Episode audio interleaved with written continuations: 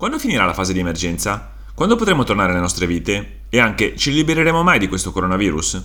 Sono queste le domande sulla Covid-19 a cui è più difficile dare una risposta, ma anche sono quelle che più preoccupano le persone, eppure quelle su cui si interrogano gli stessi governi.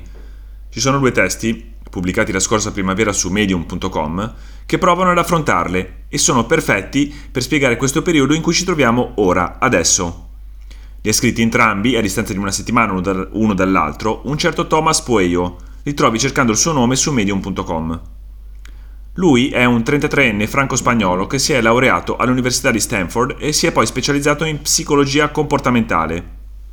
Nei mesi scorsi ha raccontato che in totale i suoi due testi hanno avuto oltre 50 milioni di visualizzazioni.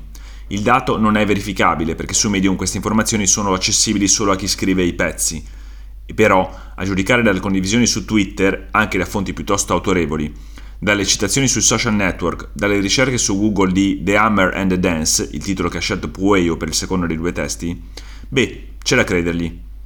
In estrema sintesi, Pueyo sostiene che ci sono due strade per combattere il coronavirus. In maniera dura, con provvedimenti che dovrebbero durare alcune settimane, costi accettabili dal punto di vista economico e salvando milioni di vite, è la fase del martello, Hammer. In maniera soft, lasciando la malattia libera di circolare, con pochi o pochissimi costi economici, ma con la morte di centinaia di migliaia di persone e il collasso dei sistemi sanitari. Ha ragione lui? La risposta breve è sì. Lo dimostra l'esperienza dei paesi che hanno reagito con fermezza al contagio, Cina, Corea del Sud, Giappone, a suo modo pure l'Italia, confrontata con quelli che l'hanno sottovalutato, Stati Uniti, Gran Bretagna, Spagna. Il succo della teoria era chiuso in un grafico le cui curve rappresentano cosa può accadere in un qualunque paese una volta che il contagio inizia a diffondersi. I casi crescono, le vittime pure, gli ospedali vanno in sofferenza.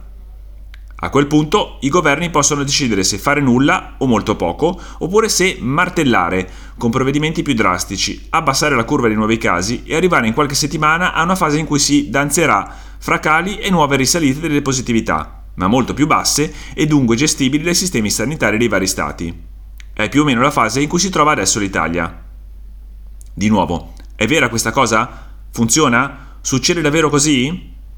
Sì, come conferma il confronto dell'andamento dei casi accertati di Covid-19 in paesi che non hanno fatto nulla all'arrivo del contagio, Regno Unito, Spagna, Stati Uniti, paesi che hanno agito preventivamente, Giappone, Taiwan, e altri che hanno reagito con vari livelli di durezza normativa, Cina, Corea del Sud, Italia. Che cosa si capisce? Che la repressione è l'unico modo per combattere questa cosa, come mi spiegò in, in, primavera il dottor Giovanni Mazzarello, braccio destro del professor Bassetti nel reparto di malattie infettive al San Martino di Genova. Allora mi ricordò che ci sono ripercussioni sull'economia, ma che l'alternativa, cioè non fare nulla, porterà ad avere milioni di morti in tutto il mondo. Come milioni di morti? Non sarà un'esagerazione?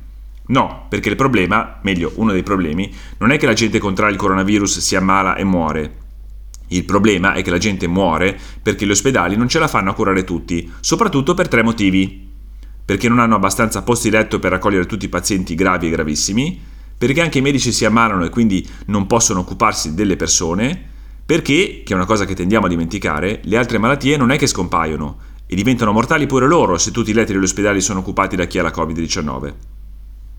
In primavera, partendo dai dati forniti dalla Johns Hopkins University sulla disponibilità di posti letto di terapia intensiva negli Stati Uniti, sono circa 50.000, Pueyo elaborò che cosa accadrebbe negli Stati Uniti continuando a seguire la strategia soft amata dal presidente Trump.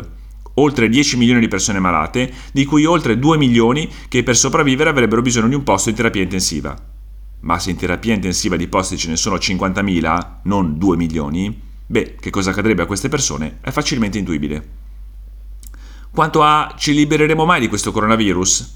Beh, sì, ma servirà ancora un po' di tempo, soprattutto serviranno una cura che sia efficace e poi un vaccino. Nel frattempo dobbiamo conviverci, un po' martellando, un po' danzando.